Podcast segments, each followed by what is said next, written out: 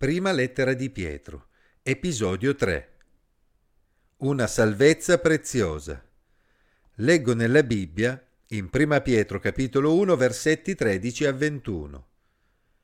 Perciò, dopo aver predisposto la vostra mente all'azione, state sobri e abbiate piena speranza nella grazia che vi sarà recata al momento della rivelazione di Gesù Cristo come figli ubbidienti, non conformatevi alle passioni del tempo passato, quando eravate nell'ignoranza, ma come colui che vi ha chiamati è santo, anche voi siate santi in tutta la vostra condotta, poiché sta scritto siate santi perché io sono santo.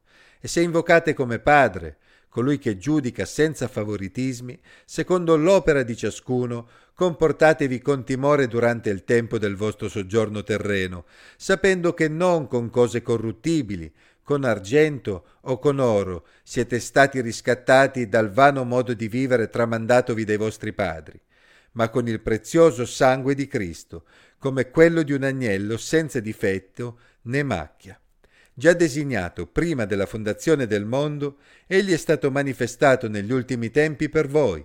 Per mezzo di lui credete in Dio che lo ha risuscitato dai morti e gli ha dato gloria affinché la vostra fede e la vostra speranza siano in Dio.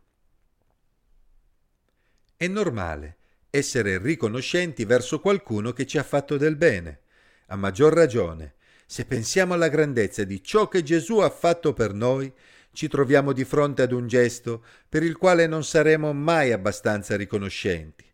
Alla luce della grande salvezza ricevuta, di cui Pietro ha già parlato in precedenza, il credente dovrebbe essere sobrio, dovrebbe avere una mente lucida che gli permetta di apprezzare ciò che Dio ha fatto per lui attraverso Gesù e la grande speranza che Dio gli ha riservato e che sarà rivelata pienamente quando Gesù tornerà.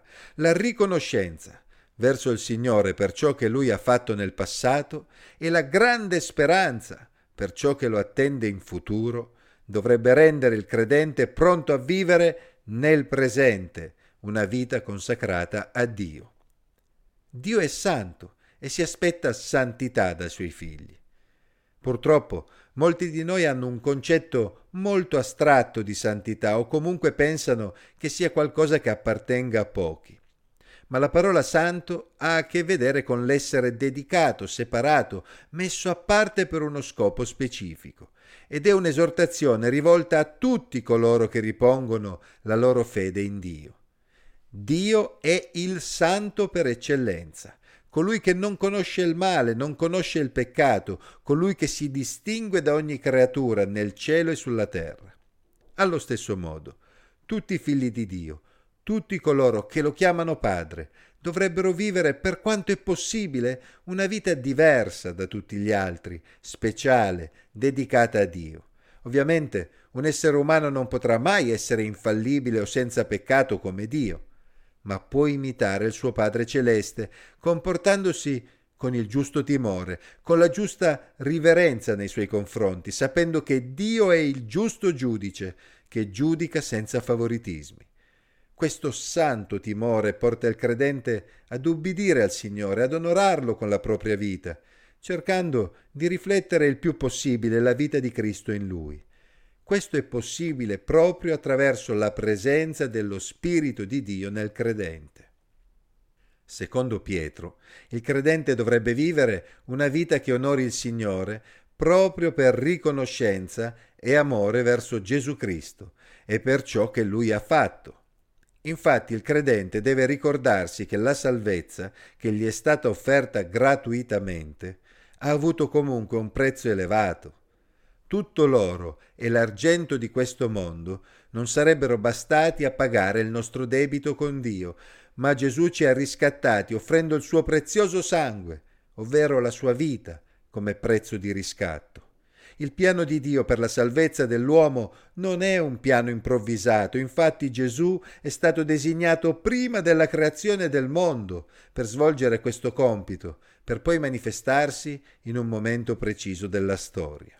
Ai tempi di Mosè, nella notte in cui morirono tutti i primogeniti in Egitto e gli israeliti uscirono dal paese, Dio aveva risparmiato coloro che avevano messo sulla porta della propria casa il sangue di un agnello senza difetto né macchia.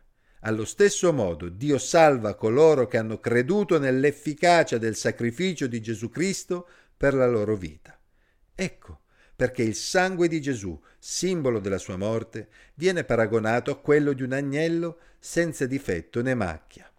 Egli è morto ma è anche risorto, ricordandoci che anche noi siamo destinati a risorgere e a vivere per sempre. Dio ha risuscitato Gesù dai morti e gli ha dato gloria affinché anche noi riponessimo la nostra fede in Lui e nutrissimo la medesima speranza.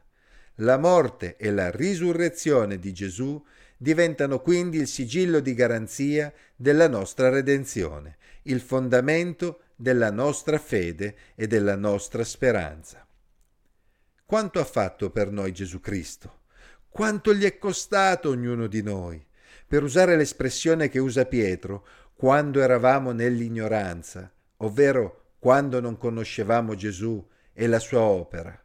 Vivevamo secondo le nostre passioni, vivevamo una vita vana, senza alcuno scopo, senza alcun riguardo per la volontà di Dio. Ma ora che siamo figli di Dio, è normale che vogliamo onorare il nostro Padre Celeste. Se abbiamo davvero compreso ciò che Gesù ha fatto e quali grandi benedizioni abbiamo ricevuto in Lui, sentiremo una grande spinta a vivere la nostra vita cercando di onorare Dio. Non farlo significherebbe disprezzare il prezzo elevato con cui Gesù ha riscattato le nostre vite.